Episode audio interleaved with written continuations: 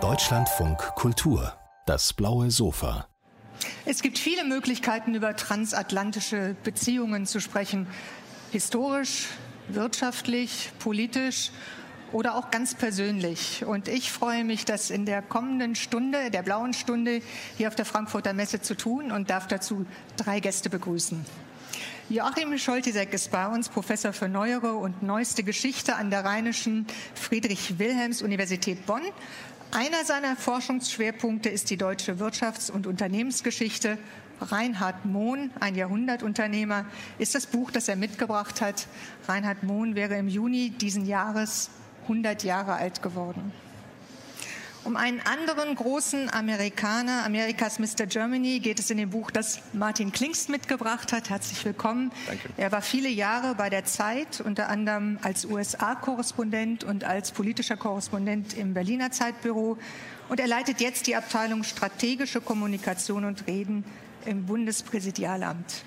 Amerikas Mr. Germany ist eine Biografie über Guido Goldmann, einen der großen Architekten der transatlantischen Beziehungen, den nur wenige kannten, weil er nie im Rampenlicht stand und der doch so viel bewirkt hat, wie wir gleich hören werden. Und ich freue mich besonders, last not least, dass Professorin Daniela Schwarzer bei uns ist.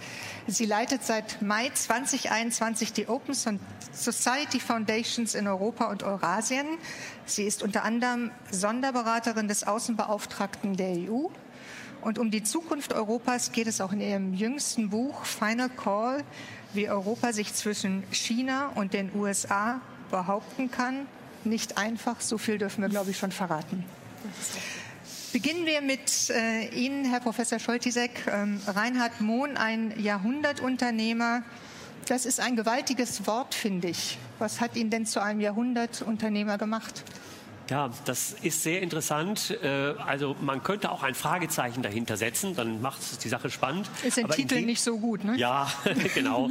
Äh, das ist ein Statement und ich glaube, in dem Fall ist das äh, berechtigt. Man könnte eben auch diese transatlantische Perspektive mit dazu nehmen. Aber er ist eben aus vielen Gründen ein Jahrhundertunternehmer. Wir haben ja in Deutschland eigentlich wenig Jahrhundertunternehmer. Die haben alle Flecken und das ist also nicht ganz einfach. Bei ihm ist es relativ deutlich nämlich eine ganz klare demokratische Prägung. Das hat viel mit Amerika zu tun, da kommen wir vielleicht noch darauf äh, zu sprechen.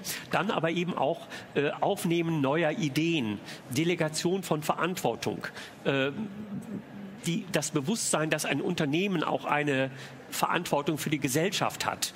Flache Hierarchien in Unternehmen, das ist etwas, was es zu seiner Zeit eigentlich relativ selten äh, gegeben hat. Mitarbeit äh, von Betriebsräten und Gewerkschaften, äh, eine Unternehmensverfassung. Das sind alles Dinge, wo Reinhard Mohn ein Pionier war. Und deswegen glaube ich, dass man diesen Begriff äh, Jahrhundertunternehmer mit Fug und Recht nehmen kann. Sie haben die USA angesprochen, äh, auf die wir uns auch beschränken, wenn wir über transatlantische Beziehungen sprechen, auch wenn Kanada ja mit dazu gehört. Ähm, er ist ja in diese Position gewissermaßen reingestolpert, äh, mhm. muss man fast sagen. Er war im Krieg, war dann in amerikanischer Kriegsgefangenschaft. Mhm. Das hat ihn sehr geprägt und dieses Band nach Amerika ging nie verloren. Das ging nie verloren, da haben Sie völlig recht. Ähm, er äh, kam eben als junger Mann noch ganz geprägt und verbogen vom Nationalsozialismus, äh, ja, im Afrika-Feldzug, äh, wo er von einem sogenannten Texas-Boy dann gefangen genommen wurde. Da merkte man schon, war so ein bisschen verächtlich geradezu, ja, Texas Boy, kam dann in die amerikanische Kriegsgefangenschaft äh, in ein Camp Concordia in Kansas, eine absolute Pampa-Gegend, muss man sagen. Auf der anderen Seite hat er da das erste Mal freies Denken gelernt die Diskussion, die er mit seinen, Offiz mit seinen amerikanischen Vernehmungsoffizieren hatten, hatte, die offene Debatte, die eben da erstmals möglich gewesen ist, das war ein freies Durchdenken, äh, was in, äh, im Nazi-Deutschland natürlich gar nicht möglich gewesen ist. Und das hat ihn geprägt. Das hat er mitgenommen, äh, als er wieder 1947 äh, in die Verantwortung nach Deutschland gerufen wurde. Der älteste Bruder äh, war im Krieg gefallen. Der zweite Bruder in diesem Unternehmen, Bertelsmann, Bertelsmann war noch in äh, Kriegsgefangenschaft. Keiner wusste, äh, wie es weitergehen sollte. Und er musste dann damit in dieses Unternehmen hinein, in dieses mittelständische Unternehmen in Gütersloh, Bertelsmann. Und er hat das mit diesem amerikanischen Geist, wenn ich es mal so sagen darf, äh, dann eben auch vorangetrieben. Vielleicht als in Parenthese, wenn er gekonnt hätte und wenn ihn nicht die Verantwortung zurück nach Deutschland gebracht hätte, dann wäre er wahrscheinlich in den USA geblieben, weil es ihm da so gut gefiel. Das galt ja, glaube ich, für viele dieser Generation. Ähm, Sie beschreiben ihn aber gleichzeitig als ein Pragmatiker, der sich auch äh, aus der amerikanischen Wirtschaftskultur eigentlich vor allem immer das rausgesucht hat, äh, was ihm zu Hause ins Konzept passte. Ja. Also, also, er war nicht überwältigt von dieser Kultur. Nein, also er hatte auch ein gesundes Selbstbewusstsein, das muss man schon sagen, aber dieses offene Diskutieren, die Transparenz, die er in den USA gesehen hat, auch das Managerdenken, das war etwas, was ihn fasziniert hat und das hat er adaptiert, das hat er mitgenommen. Also ich habe es schon mal gerade gesagt, also eben flache Hierarchien, das auch diskutiert werden darf. Das war etwas, was äh, geradezu revolutionär gewesen ist. Er hatte natürlich und das sind so Ambivalenzen. Irgendwie war er auch Patriarch. Ja, also das letzte Wort, das, das sollte er schon er haben. Ja, das ist, muss auch, muss auch sein. Einer muss ja den Hut aufhaben. Aber für die Manager, das eben mit aufzunehmen, das war etwas typisch Amerikanisches. In der gleichen Zeit sind ja sehr, sehr viele ähm, Manager äh, oder auch Unternehmer in den späten 40er Jahren in die USA gegangen. Harvard Business School, das war alles etwas, was für Deutsche ganz, ganz neu gewesen ist, was also wirklich begierig aufgesogen wurde und dann eben mit dem, was man aber eben auch an deutscher Unternehmenskultur hatte, amalgamiert wurde. Und das hat gut funktioniert, äh, obwohl das eben dann auch einige Jahrzehnte brauchte, bis sich das so durchgesetzt hat. Bei den meisten Unternehmen war das erst Ende der 60er Jahre der Fall, wo so ein Managerdenken eine Rolle gespielt hat. Bei Reinhard Mohn und Bertelsmann ist das eben relativ früh gekommen, schon Anfang der 60er Jahre. Er hat ja auch früh begriffen, dass nur globale Expansion das Unternehmen retten kann und dass es dafür auch bestimmte Grundvoraussetzungen braucht, zum Beispiel was die Aufarbeitung der Geschichte des eigenen Unternehmens betrifft. Ja, genau, das war auch ganz wichtig. Also Reinhard Mohn hat äh, in den späten 60er Jahren gesagt, also entweder wir bleiben ein vergleichsweise kleiner Verlag in, äh, in Deutschland, in Gütersloh mit dem Zentrum, oder wir werden global. Und wenn wir das machen wollen, dann muss man natürlich wissen, dazu gehört eben in einem globalen Unternehmen darf man sich eben auch, muss man sich seiner eigenen Vergangenheit stellen.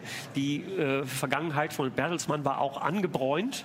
Das darf man nicht vergessen. Sein Vater, das war ein Grund gewesen, warum sein Vater äh, ihm auch das übergeben hat äh, nach dem Zweiten Weltkrieg, weil eben diese Vergangenheit äh, nicht so äh, nicht so weiß gewesen ist, wie das das Unternehmen lange hat äh, glauben wollen. Und deswegen hat er gerade eben auch, weil man in den USA war, auch auf den amerikanischen Buchmarkt natürlich wollte, Bantam Books und so weiter, da musste man im Grunde genommen transparent sein, da musste man das aufarbeiten und zwar nicht selber, sondern eben unabhängig von einer unabhängigen Historikerkommission.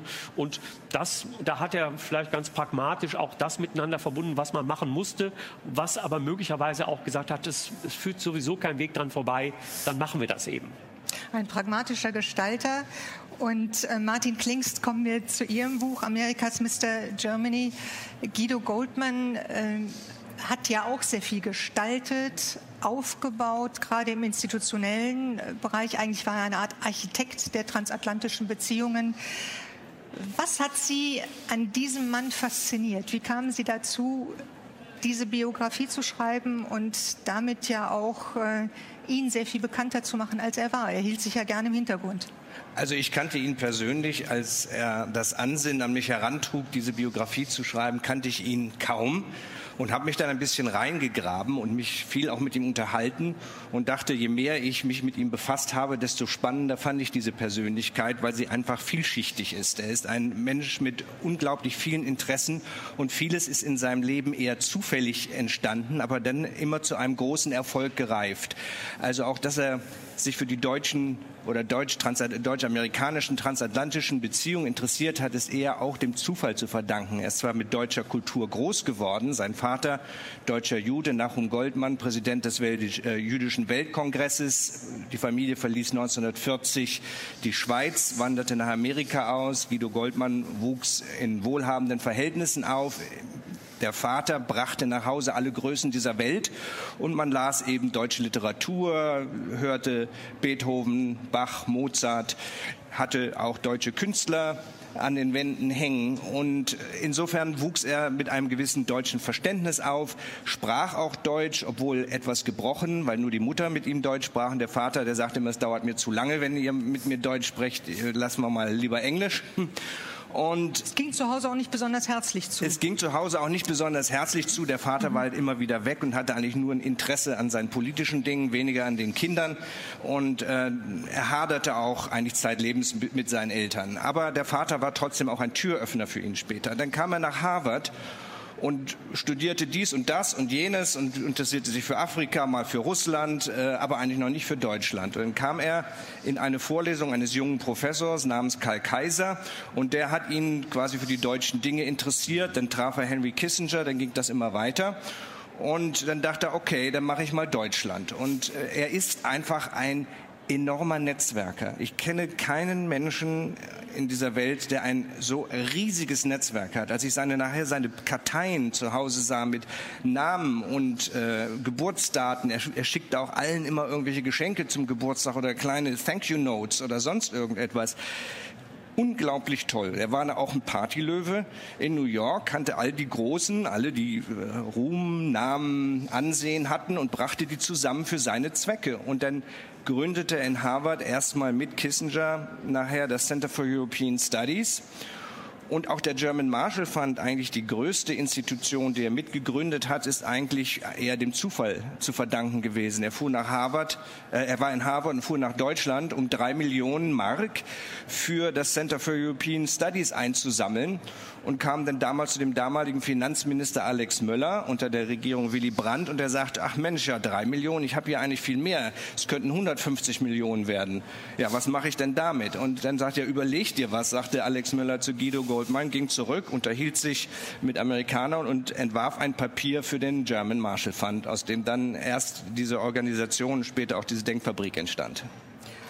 Er hatte ja unglaublich viele verschiedene Projekte. Ich konnte ihn ja auch kennenlernen, erinnere mich, dass er sich wahnsinnig schnell langweilte und einen das auch spüren ließ. Aber es gab schon so etwas wie einen roten Faden in seinem Gesamtwerk, in der Gesamtkonzeption seiner Projekte. Ja. Also der, der, rote Faden war natürlich einmal das Transatlantische, aber auch sein Engagement für Demokratie, das Einstehen für Menschenrechte. Also das zeigt sich auch in seinen anderen Engagements. Er ist zum Beispiel ein großer Förderer gewesen des Erwin äh, Ailey American Dance Theaters. Das ist ein modernes Tanztheater, eines der weltberühmtesten, hauptsächlich tanzen dort Schwarze. Und äh, die hat er auch mit groß gemacht. Und äh, das war so sein Bürgerrechtsengagement, das in den 60er Jahren auch entstand. Und äh, er sagt immer so, äh, seine eigentliche Mutter ist seine schwarze Nanny. Ruth aus Barbados gewesen. Und äh, die war eben eine äh, hatte eben das Herz am richtigen Fleck und hat sich sehr um Guido gekümmert. Und der war halt zeitlebens dankbar. Und ich weiß noch also äh, Guido Goldmann ist ja leider im letzten November gestorben. Und er hat aber noch das äh, das Buch gelesen. Und dann sagte er mir am Ende, ja, also so toll, dass die Ruth of Barbados auch Erwähnung findet. Die ist mir bis ihn, heute so wahnsinnig wichtig. Das hat ihn gefreut. Ja. ja. Er hat ein großes Gerechtigkeitsgefühl. Darauf kommen wir sicherlich auch noch zurück. Die Demokratie und ihre Werte, darum geht es auch in Ihrem Buch sehr wesentlich, ähm, Daniela Schwarzer. Vielleicht vorher, Sie haben auch Guido Goldmann gekannt. Ganz ja, gut. Ich habe Guido Goldman ganz gut gekannt. Wir sind uns das erste Mal begegnet in den frühen 2000er Jahren. Da kam er in Berlin vorbei und ich wusste auch nicht, wer er ist und stellte dann fest in einem Gespräch, was eigentlich eine Stunde gehen sollte, was weit über zwei Stunden ging, dass er ein zutiefst an Europa interessierter und, und wirklich sehr versierter Mensch ist. Und äh, wir sind über die Jahre immer in Kontakt geblieben und äh, schließlich hat er mit dafür gesorgt, dass ich beim German Marshall Fund äh, das Europaprogramm eines Tages geleitet habe. Insofern hat er Einfluss auf meine Biografie genommen. Hm. Europa und die USA, Sie haben verschiedene Phasen der transatlantischen Beziehungen begleitet. In Ihrem jetzigen Buch ähm, Final Call geht es um die Zukunft, um die Neujustierung Europas. Das klingt schon nach Schicksalsstunde. Ja, ich denke, die Zeit läuft wirklich für uns als Europäer, denn die Situation, die internationale Situation um uns herum wandelt sich sehr, sehr schnell. Das Verhältnis zu den USA, über das wir sicher gleich noch mehr sprechen werden, hat sich unter Donald Trump erst sehr verschlechtert. Jetzt erleben wir eine Phase der Entspannung mit Joe Biden im Weißen Haus, aber wir wissen eigentlich nicht ganz genau, was wir daraus jetzt machen und vor allem, wie lange es hält. Auf der anderen Seite China, rasante Entwicklung im asiatischen Raum. Wir merken als Europäer, wir verlieren an Wettbewerbsfähigkeit, wir verlieren an Einfluss. Und deshalb ist die Frage sehr, sehr dringend, wie wollen wir uns in dieser Welt positionieren und was können wir überhaupt? Und um diese Frage zu beantworten, suche ich in dem Buch zuerst den Blick nach innen und frage mich, wo steht denn Europa heute nach anderthalb Krisenjahrzehnten? Und da kommt eine Analyse raus, die an einigen Stellen Mut macht, aber doch auch Grund zur Sorge bereitet. Und deshalb ist umso klarer, wenn wir international handeln wollen, müssen wir im Inneren wirklich stärker zusammenhalten. Sie beschreiben ja sehr ausführlich das missliche Zusammenfallen, sage ich jetzt mal, von inneren Krisen und äußeren Krisen. Also zu einem Zeitpunkt, wo Europa sich eigentlich nach außen orientieren müsste, zerlegt es sich nach innen genau das ist das Problem. Die politische Spannung, die politischen Spannungen im Inneren haben in den letzten Jahren sehr, sehr zugenommen. Und wir erleben im Moment, dass es nicht nur das Reiben zwischen unterschiedlichen Sichtweisen in den Hauptstädten ist, was uns beschäftigt, sondern die sehr gezielte Einflussnahme von außen. Russland, China. Es gibt viele, die sehr geschickt im Inneren intervenieren und letztendlich die politische Einigungsfähigkeit immer schwieriger machen. Also die Spaltung vorantreiben. Die Spaltung vorantreiben, wirklich durch, durch, durch Disinformation, durch ähm, Mobilisierung von antidemokratischen Kräften, durch Beratung von antidemokratischen Kräften. Auch Trumps ehemaliger Chefberater Bannon hat seine Netzwerke in Europa ausgebreitet. Und es gibt viele, die kein Interesse daran haben, dass Europa stark ist und sich in der Welt besser mit seinen eigenen Werten und seinen eigenen Interessen verteidigt. Und wir Europäer müssen das erkennen und müssen uns sehr ehrlich fragen, was sind die Ziele, die wir wirklich erreichen können gemeinsam und wie kriegen wir das hin? Und deshalb Final Call, weil ich der Ansicht bin, wenn wir noch länger zuschauen, dann wird sowohl die politische als auch die wirtschaftliche und soziale Basis immer, Risse, immer, immer bröckeliger in der Europäischen Union. Es gibt immer mehr Risse. Und jetzt zu handeln, ist, glaube ich, ein großer Auftrag. Und deshalb war mir auch wichtig, dass das Buch vor der Bundestagswahl und in die neue Bundesregierung herein erscheint, weil das eine große politische Aufgabe ist für Deutschland, aber natürlich auch für alle anderen europäischen Regierungen. Es gibt ja doch eine Reihe von Dingen, auf die Europa erfolgreich zurückblicken kann. Wir haben den Binnenmarkt, die Wirtschafts- und die Währungsunion, den Euro. Wie kann denn das gestärkt werden? Ja, erstmal wurde es ja schon gestärkt. Ich erinnere mich an Diskussionen gerade in Washington. Ich arbeitete zu der Zeit beim German Marshall Fund, als die Verschuldungskrise sich so richtig ausbreitete in Europa. Und ich habe so viele Diskussionen mit Amerikanern erlebt, in denen mir gesagt wurde, warte nur ab, der Euro fällt auseinander. Das dauert nicht mehr lang. Und was wir aber gesehen haben, ist, dass die, ähm, die Einsicht, dass man sich selber stärkt, dass man die Institutionen weiterentwickelt, dass man die Grundlage des Euro ähm, solider macht, dass wir Instrumente geschaffen haben, die es vorher einfach nicht gab, weil man an so eine Krise überhaupt nicht gedacht hat, weil man nicht ehrlich genug war, dass wir politische Integration brauchen, um überhaupt die Währung absichern zu können. Da sind wir jetzt viel weiter. Und was jetzt noch geschehen muss, da fehlen noch ein paar Bausteine in dieser Konstruktion Währungsunion. Das eine ist, wir haben unfertige Projekte auf dem Tisch. Die sogenannte Bankenunion, die sogenannte Kapitalmarktsunion. Das ist letztendlich ein weiteres Zusammenwachsen. Die Währung steht, aber der Finanzmarkt ist noch nicht weit genug integriert. Wenn die Märkte integriert sind, muss aber auch die Politik folgen. Und im Moment ist äh, die Art, wie Politik in der Eurozone gemacht wird, eine Mischung aus europäischer föderaler Politik im Bereich der Geldpolitik, aber dann gleichzeitig nationale Haushaltspolitiken, Wirtschaftspolitiken, die mehr oder weniger stark koordiniert werden. Und was wir jetzt gerade durch die Covid-19-Krise wieder erlebt haben, ist, wir brauchen gemeinsame fiskalische Instrumente. Das heißt nicht, dass unbedingt mehr Geld ausgegeben werden muss und dass das haushaltspolitischer Schlendrian Einzug halten soll. Aber wenn wir vor transeuropäischen Herausforderungen stehen, ist es sehr schlau, gemeinsam Geld aufzunehmen in den Märkten und es auch gemeinsam für europäische Projekte auszugeben. Und das ist einer der Vorschläge, die ich mache. Es ist einfach so, dass wir in einem unfertigen Währungsraum leben im Moment. Und deshalb sind wir auch nicht zufrieden damit. Das ist in Ordnung. Aber die Politik hat die Aufgabe, diese Verbesserungen zu bringen und den Euro solider zu machen. Und aus der Struktur heraus etwas zu verändern, das ist ja mit die vornehmste und schwierigste Aufgabe, die man überhaupt nur haben kann. Äh, das ist wahrscheinlich auch historisch so immer gewesen, äh, Herr Professor Scholtisek. Ja, also ich, wenn ich das so höre, muss ich sagen, da bin ich heilfroh, dass ich Historiker und nicht Politikwissenschaftler bin, denn Historiker sind ja rückwärtsgewandte Propheten und müssen, äh, können eben Dinge aus der Vergangenheit herleiten, aber in die Zukunft schauen, da sind sie eigentlich meistens irgendwie fehl am Platz. Das müssen wir dann äh, Frau Schwarzer und äh, Herrn Klingst überlassen. Auf der anderen Seite, äh, wenn ich das jetzt so gehört habe, was Sie geschildert haben, ähm, stellt man ja doch auch immer wieder fest, äh, solche Herausforderungen, und das ist dann vielleicht auch etwas beruhigend, äh, das, die, die, hat es natürlich auch schon immer gegeben, auch im deutsch-amerikanischen Verhältnis. Und Reinhard Mohn ist davon natürlich auch betroffen äh, gewesen. Also wenn ich vorhin, ich müsste das vielleicht noch mal so ein bisschen korrigieren, wenn ich ihn so als euphorischen Amerikaner geschildert habe, ähm, er war auch in, an und für sich war er eben vom Herzen auch äh, Europäer, hat auch gesehen, diese Europa, äh, äh, die europäische Wirtschaftsgemeinschaft, also das war ja auch ein Wirtschaftsprojekt ganz, ganz stark, das war für ihn ausgesprochen äh, wichtig. Er ist in der Hinsicht offen gewesen. Er wusste in seiner Zeit in den 50er Jahren, eigentlich können das nur die Amerikaner stemmen. Ja, andere, wir als Europäer, wir sind eben zu schwach. In diesem bekannten Streit, den es damals in den äh, frühen 60er Jahren gab zwischen Atlantikern und Gaullisten. Ja, das hat, hat man heute alles schon vergessen. Aber da war er sicherlich eben auch auf der amerikanischen Seite, sagt also, wir müssen das von den USA her äh, versuchen zu steuern. Das ist eben eine Supermacht, an die wir uns anlehnen müssen.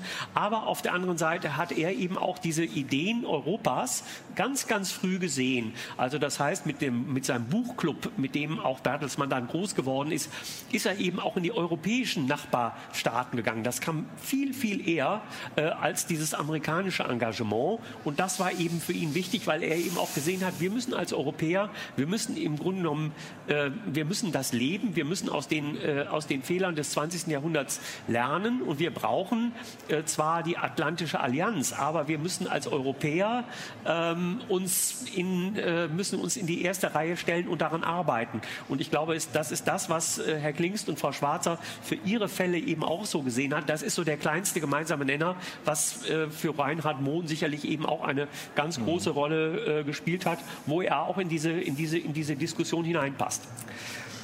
Transatlantische Beziehungen, Herr Klingst, ähm, das, das spricht sich immer so leicht, aber auch äh, in der Lebensphase, die Sie beschreiben für Guido Goldmann, da hat es doch auch sehr unterschiedliche Phasen der transatlantischen Beziehungen gegeben, auch krisenhafte Entwicklungen. Kann man überhaupt von den transatlantischen Beziehungen sprechen? Nein, das ist immer eine Berg- und Talfahrt gewesen. Das ist äh, von Anfang an. Es war die erste Generation, hatte natürlich auch mit der Bewältigung des, äh, der Verheerung des Zweiten Weltkrieges und des Holocaust zu tun.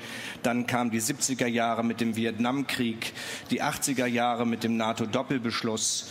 Äh, die 90er Jahre waren äh, wahrscheinlich, wenn man es historisch betrachtet, ein, unter Clinton jedenfalls eine relativ relative entspannte Situation. Also die Balkankriege gab es auch mal so ein, ein, ein, ein bisschen einen kniffligen Moment. Dann kamen die 2000er Jahre mit Afghanistan, Irakkrieg. Ähm, und dann kam Obama mit seinem Pivot to Asia, seinem Schwenk nach Asien. Also es gab immer wieder äh, Stirnrunzeln und äh, schon immer Schwierigkeiten im transatlantischen Verhältnis. Aber was mir auch noch wichtig ist, die politischen Konzepte stehen natürlich oben an, aber es braucht auch Menschen, die sie umsetzen. Und äh, solche Menschen wie die Guido Goldman zum Beispiel. Und ich glaube, wenn wir heute uns äh, den transatlantischen Beziehungen widmen, muss man einfach auch feststellen, dass der Blick nicht mehr so automatisch über den Atlantik wandert, weder von hier aus nach Amerika noch äh, umgekehrt. Ich glaube, das hat auch damit zu tun mit den demografischen Entwicklungen, dass sich durch die Einwanderungsgesellschaft auch der außenpolitische, der weltpolitische Blick ein bisschen verändert. Die Amerikaner gucken mehr nach Mittel-Südamerika oder Asien. Wir durch die Einwanderung gucken stark auch nach Osteuropa und äh, in, den, in den Mittleren Osten.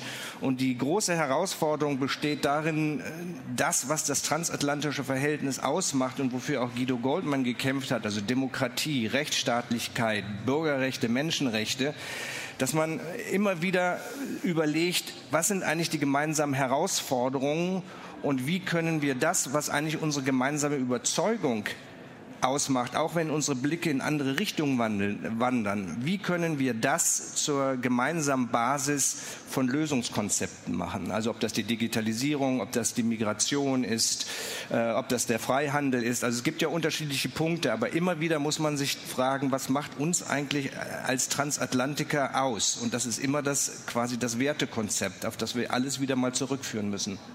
Das Wertekonzept, ja. Und auch das wechselseitige Interesse. Also Frau Schwarzer waren, sind die Europäer vielleicht auch eine Zeit lang zu bequem gewesen in der Annahme, dass die Amerikaner sich ohnehin für sie interessieren und sie umwerben? Bis Donald Trump Präsident wurde, hat meiner Ansicht nach in Europa kaum jemand je in Frage gestellt, dass Amerika sich wirklich abwenden könnte. Martin Klingst erwähnte gerade den Pivot to Asia von mhm. Obama. Ist richtig. Damals hat uns das kurz mal beschäftigt, aber wir haben wirklich in Europa nicht ernsthaft diskutiert, kann das bedeuten, dass die Amerikaner ihr Engagement in der NATO wirklich reduzieren? Man hat es nicht als Einschränkung gesehen, man, sondern als Erweiterung. Mhm. Ja, man das hat ist, nicht geglaubt, der, dass hat wir, das Vertrauen ähm, nicht erschüttert. Ja, vor allen Dingen hat man immer gedacht, dass Europa und die enge Partnerschaft mit Europa im strategischen Interesse der USA liegen würde. Und ich bin der festen Ansicht, dass es das ist. Aber Trump hatte eine vierjährige Amtszeit, in der er genau das in Frage gestellt hat. Wir wurden zum Gegner in wirtschaftlicher Hinsicht.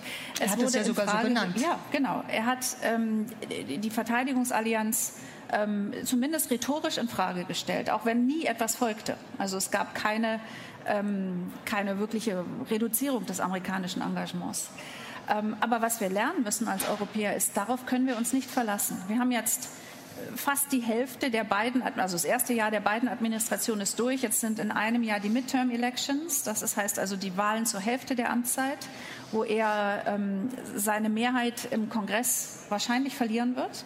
Und damit wird die zweite Hälfte schwieriger. Und für die Europäer bedeutet das, wir müssen uns darauf einstellen, dass schon noch unter Joe Biden das Verhältnis nicht so bequem wird, wie wir es jetzt gerade seit einem Jahr erlebt haben. Und wenn wir dann in die Zukunft denken und uns überlegen, vielleicht kommt Trump zurück oder vielleicht kommt ein ähnlicher Präsident zurück, dann ist eigentlich völlig klar, dass wir uns in diesem Verhältnis und nicht gegen die USA, sondern in Partnerschaft mit den USA viel, viel stärker aufstellen müssen. Das heißt also, für jeden US-Präsident muss Europa sich attraktiver machen als Partner. Und falls einer kommt, der wieder ganz viel gegen uns wendet, müssen wir resilienter werden und unsere Interessen selber stärker vertreten. Und das bedeutet, dass wir im Verteidigungsbereich, im außenpolitischen Bereich und ganz besonders auch im Bereich der wirtschaftlichen und vor allem technologischen Wettbewerbsfähigkeit viel stärker werden müssen. Und wir müssen uns ganz, ganz stark um das Thema Demokratie und Rechtsstaatlichkeit bei uns zu Hause kümmern. Da haben wir jetzt ein Riesenfenster, das mit der beiden Administrationen gemeinsam zu machen. Denn die Demokratie in den USA ist höchst fragil. Das dürfen wir nicht vergessen. Und die Sorgen dort sind enorm groß. Wenn man sich anschaut, wie die innenpolitische Diskussion in den USA gerade läuft, wird das sehr, sehr deutlich. Und wir sind eine Wertegemeinschaft in Europa, wir haben aber auch eine transatlantische Wertegemeinschaft. Und das zu durchdenken, wie stärken wir uns gegenseitig, aber auch was heißt das für uns und unsere gemeinsame Rolle in der Welt. Das ist eine der wichtigsten politischen Aufgaben, weil wir einfach Gegner haben, die sich selber als im systemischen Konflikt mit uns definieren und ja. das Interesse haben, unser System zu schwächen. Weil sie es als Systemwettbewerb sehen. Ähm, also es fallen immer wieder zwei Begriffe. Äh, der Begriff der Werte, mhm. aber auch der Begriff der Interessen. Und man braucht ja wahrscheinlich sowohl gemeinsame Werte als auch gemeinsame Interessen. Was passiert, wenn das auseinanderfällt? Mhm. Was sagt der Historiker? Ja, äh, idealerweise passt das natürlich dann schon zusammen, Werte und Interessen. Ähm, und das ist sicherlich eben für das europäische und für das transatlantische Verhältnis auch ausgesprochen wichtig. Und Unternehmer, also Money makes the world go round, darüber kommt man eben nicht hinweg, ähm, haben da eben auch eine ganz wichtige, äh, spielen eine wichtige Rolle eben als, äh, äh, ja, als Transformator, Transmissionsriemen hätte man früher gesagt. Und da äh, ist jemand wie, äh, ja, sind diese Ideen von Reinhard Mohn natürlich eben auch ganz äh, zentral, weil äh, als Familienunternehmer hat er eben diese Werte auch gelebt, als Unternehmer, ja, dass also nicht nur äh, es um Geld geht, sondern es geht eben auch um eine Zivilisationsidee, um ein Zivilisationsverständnis, um eine Demokratisierung Deutschlands, der Bundesrepublik natürlich in erster Linie zu, da, zu, seiner Zeit, aber dann eben auch des wiedervereinigten Deutschlands und auf das eben als eine Basis, um eben dann auch eine europäische Idee in die Welt zu tragen. Und das äh, natürlich dann, er hat das damals äh, gesehen, dass das mit den USA funktio gut funktioniert. Das war ihm äh, zu, der, zu, seiner Zeit gar nicht, äh, gar nicht verkehrt. Da waren die politischen Linien eben waren auch klar. Da war die Polarisierung, wie Sie das gesagt haben, äh, Frau Schwarzer, war da auch noch nicht so das Hauptproblem. Man konnte also mit Republikanern und Demokraten sprechen. Es gab Henry Kissinger, mit ja, dem er eben diskutiert hat. das war eben eine andere, das war eine andere Zeit. Eine andere da war Zeit, das Verständnis ja. aber eben auch äh, noch einfacher. Und ich denke manchmal darüber nach, was würde Reinhard Mohn heute sagen, ja, jetzt als 100-Jähriger, ähm, der vor solchen Problemen äh, stünde. Ähm, ich glaube, er hätte gesagt, es ist wichtig, eben sich auf die Demokrat demokratischen Elemente, Zivilisationsidee, äh, darauf zu beru berufen, das eben weiter auch auszubauen und das als Basis zu nehmen, um dann eben auch gegenüber ähm, den USA eine Position zu verstehen und dieses Wertegerüst, was man eben auch im Westen hat, ja, wenn man diesen äh, etwas umstrittenen Begriff des Westens äh, festhalten möchte, dass man das eben als das Basis alter nimmt. Begriff, ja. ja, ist es also, ich würde sagen, der ist durchaus berechtigt. Man muss ja wissen, wo man steht. In Transformation ja? ist. Ja, ja, ja absolut. Ja. Ähm, ich bleibe noch mal einen Moment bei den Interessen und den Werten. Also, wenn ich es richtig verstanden habe, oder Sie beschreiben mir eigentlich, wie Guido Goldmann über gemeinsame Werte, gemeinsame Interessen schafft. Ja, also das, das war ihm, ihm sehr wichtig, dass man eben das Wertekonzept zur gemeinsamen Basis macht und auf dem man Institutionen aufbaut. Die Institutionen sind sehr wertebasiert. Äh, ob das nun äh, das Center for European Studies war oder der German Marshall Fund oder auch das American Institute for Contemporary German Studies, das er auch mitgegründet hat. Übrigens auch das äh, heute das Wirtschaftsinstitut Peterson Institute, also das mhm.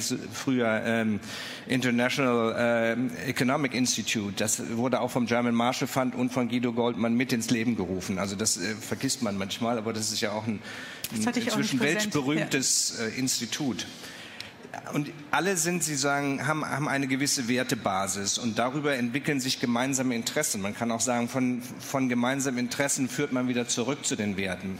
Aber mir ist es noch wichtig, Guido Goldmann hat ja die letzte Wahl noch miterlebt. Er war schon äh, schwer krank, sterbenskrank. Äh, er ist am 30. November des vergangenen Jahres gestorben und äh, wir sprachen noch ein paar Mal nach der Wahl und er freute sich natürlich, dass Trump abgewählt war. Aber zu Recht wies er immer darauf hin, mit seiner Abwahl ist das Phänomen noch nicht verschwunden. Und äh, Frau Schwarzer wies ja zu Recht darauf hin, dass bei der nächsten Halbzeitwahl äh, es so sein könnte, dass zumindest das Repräsentantenhaus in die Hände der Republikaner wieder fällt, spricht jedenfalls vieles dafür. Äh, also nicht nur die sinkenden Umfragewerte für Herrn Biden, sondern auch das sogenannte Redistricting, Zielen von Wahlkreisen, äh, von denen also die Republikaner profitieren. Aber was die Republikaner heute sagen, ist, sie möchten einen Trumpism ohne Trump. Und darin liegt auch eine Gefahr. Mhm. Denn äh, man kann immer sagen, eigentlich ist der Trumpism mit Trump weniger gefährlich, weil er so chaotisch und so verrückt ist, dass viele Leute das abschreckt. Aber wenn es einen Trumpism gibt ohne Herrn Trump, also eine nach innen gewandte Politik, eine stark sich abschottende, auch äh, in Migrationsfragen, eine protektionistische Politik, ähm, dann ähm, sind wir schlecht aufgestellt für diese Auseinandersetzung. Und insofern müssen wir, da gebe ich Frau Schwarzer völlig recht, auch unsere Hausaufgaben hier tun. Denn vor unserer Haustür haben wir auch mehrere Länder, in denen die Demokratie durchaus gefährdet ist. Und äh, wir müssen da also auch vor der eigenen Haustür kehren. Und das war Guido Goldmann auch wichtig. Also die, er hat immer dafür gesorgt, nach dem Fall der Mauer, dass der German Marshall Fund sich auch stark in Osteuropa engagiert. Es ist ja nicht nur eine deutsch-amerikanische, sondern eine, eine europäisch-amerikanische Einrichtung. Ja, Sie haben es vorhin angesprochen. Ähm,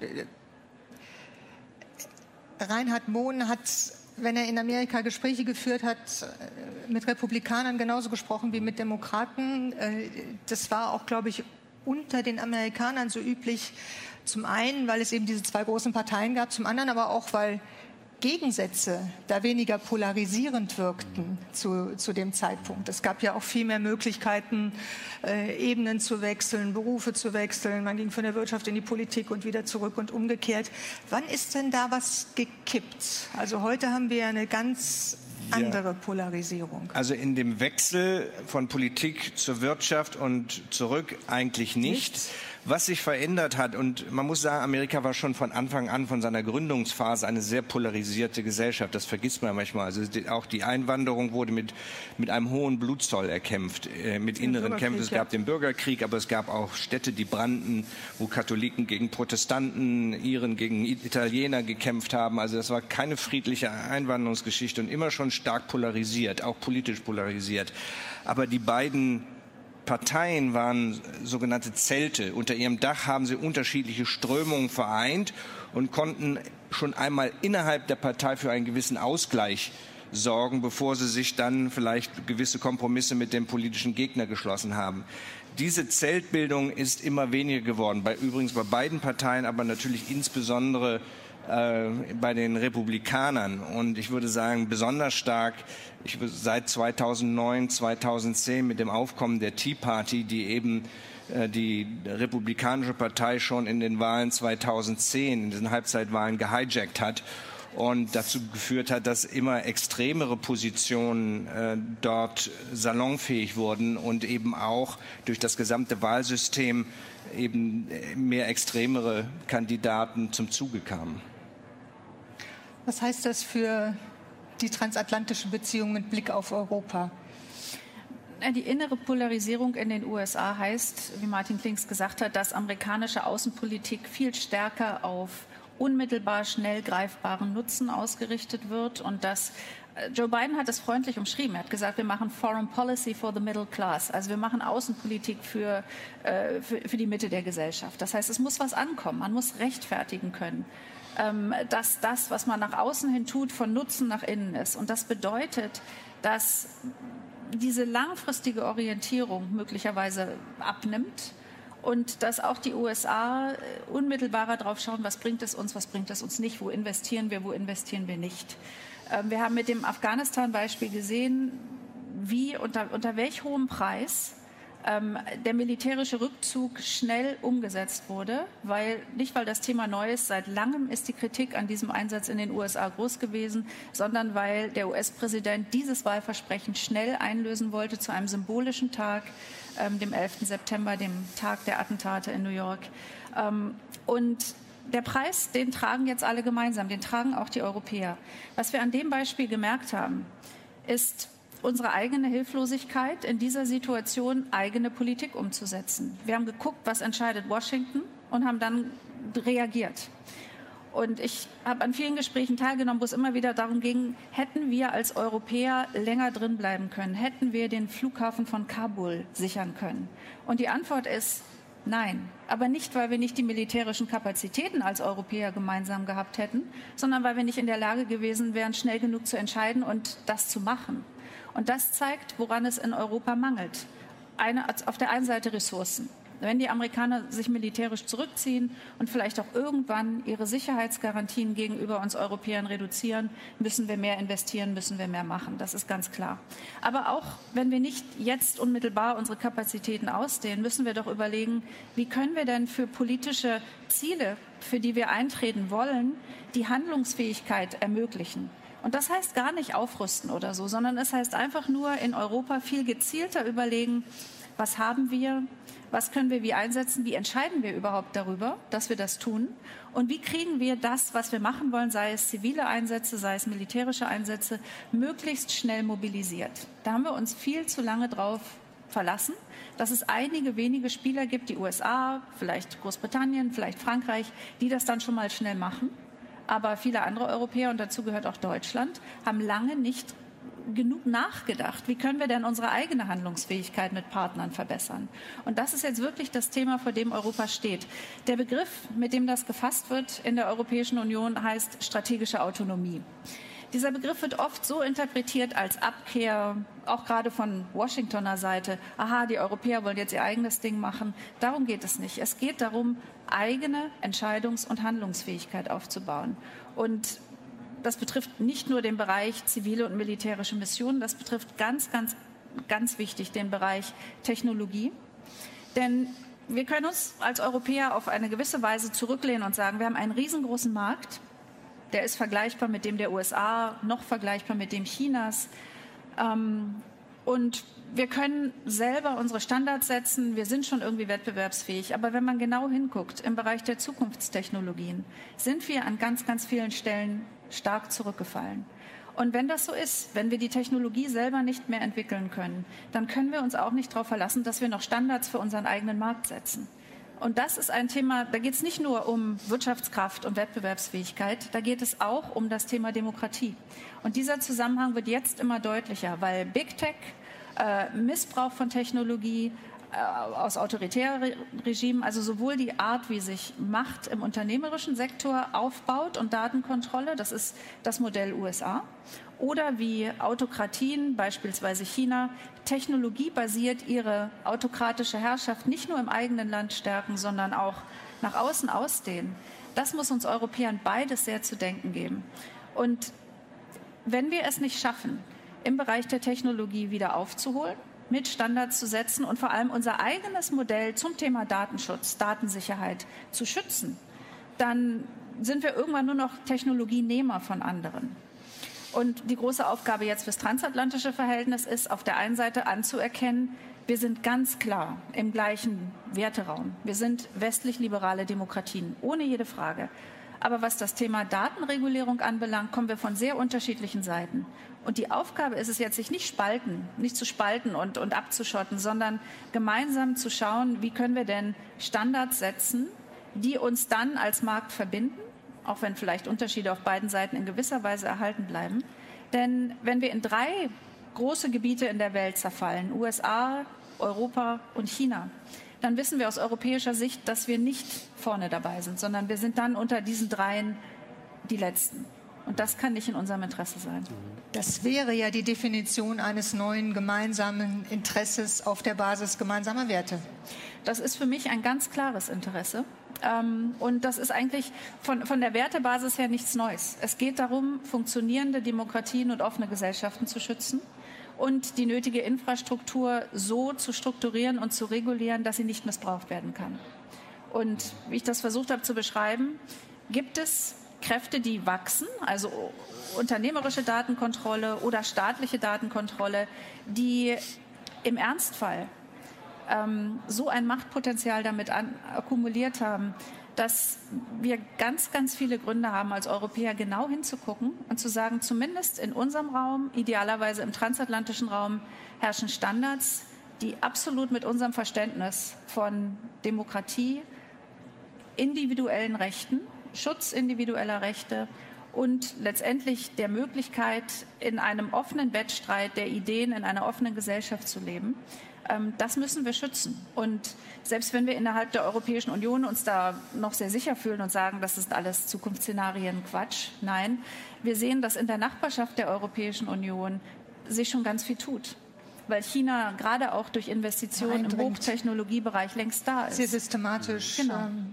eingedrungen ist. Was heißt denn diese Analyse jetzt für Thinktanks, für gemeinsame Organisationen, die ja bisher immer sehr konkret sehr persönlich gearbeitet haben, erfordert das nicht ein ganz anderes Denken?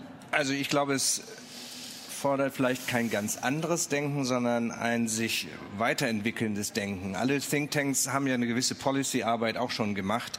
Aber natürlich geht es auch immer um das Konkrete. Es geht auch um den Austausch von Menschen.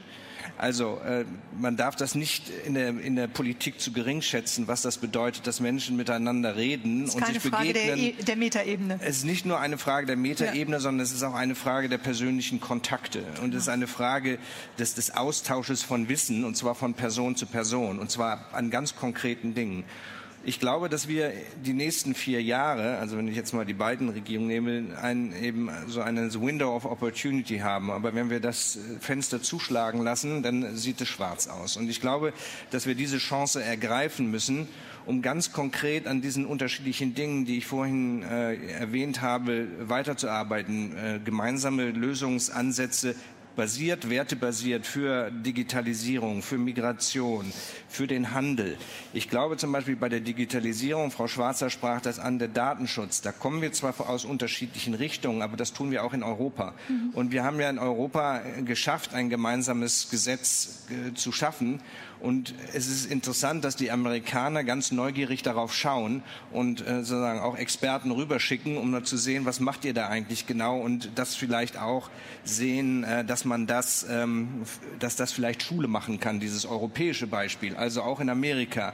Gibt es ein wachsendes Interesse? Es gibt ein wachsendes Interesse und wir haben ja jetzt auch gerade gesehen, dass das äh, gemeinsam, also jetzt auch Europäer und Amerikaner es geschafft haben, äh, eine Mindestbesteuerung für Unternehmen, äh, globale Mindestbesteuerung hinzubekommen. Also das sind auch, sagen wir mal, Dinge, die Mut machen. Und ich glaube, wichtig ist, dass Demokratien in den nächsten vier Jahren zeigen, dass sie auf die Alltagssorgen der Menschen die richtigen Antworten haben. Und das führt mich zu Guido Goldman zurück, denn das war ihm auch ganz wichtig, dass wir konkrete Antworten finden auf die Sorgen der Menschen und zeigen, dass wir es als Demokratien besser können als eben totalitäre oder autokratische Systeme. Ich würde gern in der letzten Runde noch einmal auf äh, ja, die Menschen kommen, die äh, Entwicklung vorantreiben. Denn das äh, klingt ja hier immer wieder durch. Wir können über Institutionen, über Paradigmenwechsel sprechen, aber letztendlich sind es ja immer die Menschen, die das vorantreiben und auch der Zufall. Das haben Sie ja in hm. Ihrem Buch auch immer wieder beschrieben. Und ich glaube, daran hat sich auch nichts geändert. Oder wie sehen Sie das, Herr Klings? Nein, das hat sich nicht geändert. Also ich meine, ähm, was prägt Politik? Ereignisse und insofern auch Zufälle. Und darauf muss man immer wieder reagieren. Das heißt aber nicht, dass man äh, immer nur auf den Zufall und das Ereignis wartet, sondern dass man sich auch schon überlegt, wie man die Zukunft gestaltet. Nicht? Man kann sein, dass man immer wieder einen Schritt zurücktreten muss und sich wieder adaptieren muss an neue Verhältnisse. Aber das strategische Gedenken wird dadurch ja nicht ausgeschaltet. Aber es sind schon Menschen, die es vorantreiben vorantreiben. Nicht? Also das ist schon, schon wichtig. Also ich meine, ein, ein Herr Obama hat einen anderen Einfluss oder, ähm, oder auch, auch, ein Herr Trump. Ja, oder auch eine Frau Merkel im, im Laufe ihrer Zeit. Nicht? Also vielleicht nicht am Anfang, aber sie ist ja dann auch in diese globale Rolle hineingewachsen. Und ich glaube, dass auch das, das Zwischenmenschliche und das zum Beispiel zwischen Obama und Merkel, die am Anfang ja sich gar nicht so grün waren, dass die im Laufe der Zeit eine große Vertrauensbasis entwickelt haben, ist auch wichtig, dass sie sich ans Telefon hängen, wenn es irgendwo knallt oder knirscht. Und dass sie dann eben Konflikte auch auf bilateraler Ebene, also auch auf persönlicher Ebene austauschen können. Europa ist ja auch von Persönlichkeiten vorangetrieben worden. Ist das seit der Erweiterung schwieriger geworden? Wenn Sie sich anschauen, wer zusammensitzt im sogenannten Europäischen Rat, das sind 27 Staats- und Regierungschefs. Und das ist natürlich ein bisschen schwieriger, dass man da zu jedem ein enges persönliches Verhältnis aufbaut, Vertrauensverhältnis schafft und überhaupt eine Gesprächsatmosphäre äh, findet, wo jeder das Gefühl hat, ich kann auch was sagen und es wird aber nicht zu formalistisch und jeder macht nur sein kurzes Statement, sondern dass es einen Austausch gibt. Deshalb man, sehen wir in der Europäischen Union unter anderem deshalb immer mehr kleinere Grüppchen, die sich formieren und die erstmal Interessensgemeinschaften im großen Ganzen bilden und dann schauen, wie sie mit den anderen klarkommen. Da gibt es die Nordeuropäer, die Südeuropäer, die Osteuropäer, die Visegrad-Staaten und so. Und das ist die neue Realität Realität in der Europäischen Union. Es sind einfach sehr, sehr viele. Und wenn wir über persönliche Kontakte und die Notwendigkeit zur Vertrauensbildung sprechen, da sollten wir in den nächsten Monaten sehr stark nach Berlin und, und Paris schauen. Denn wir werden bald wahrscheinlich einen neuen Bundeskanzler haben und Frankreich wählt seinen neuen Staatspräsidenten. Und obwohl das deutsch-französische Verhältnis so eng gewachsen ist über die vielen Jahrzehnte, haben wir doch immer wieder gesehen, wenn es auf der einen oder anderen Seite einen Wechsel gab, dass es immer irgendwie doch geknirscht hat am Anfang. Und das ist eine ganz große Aufgabe für beide Seiten.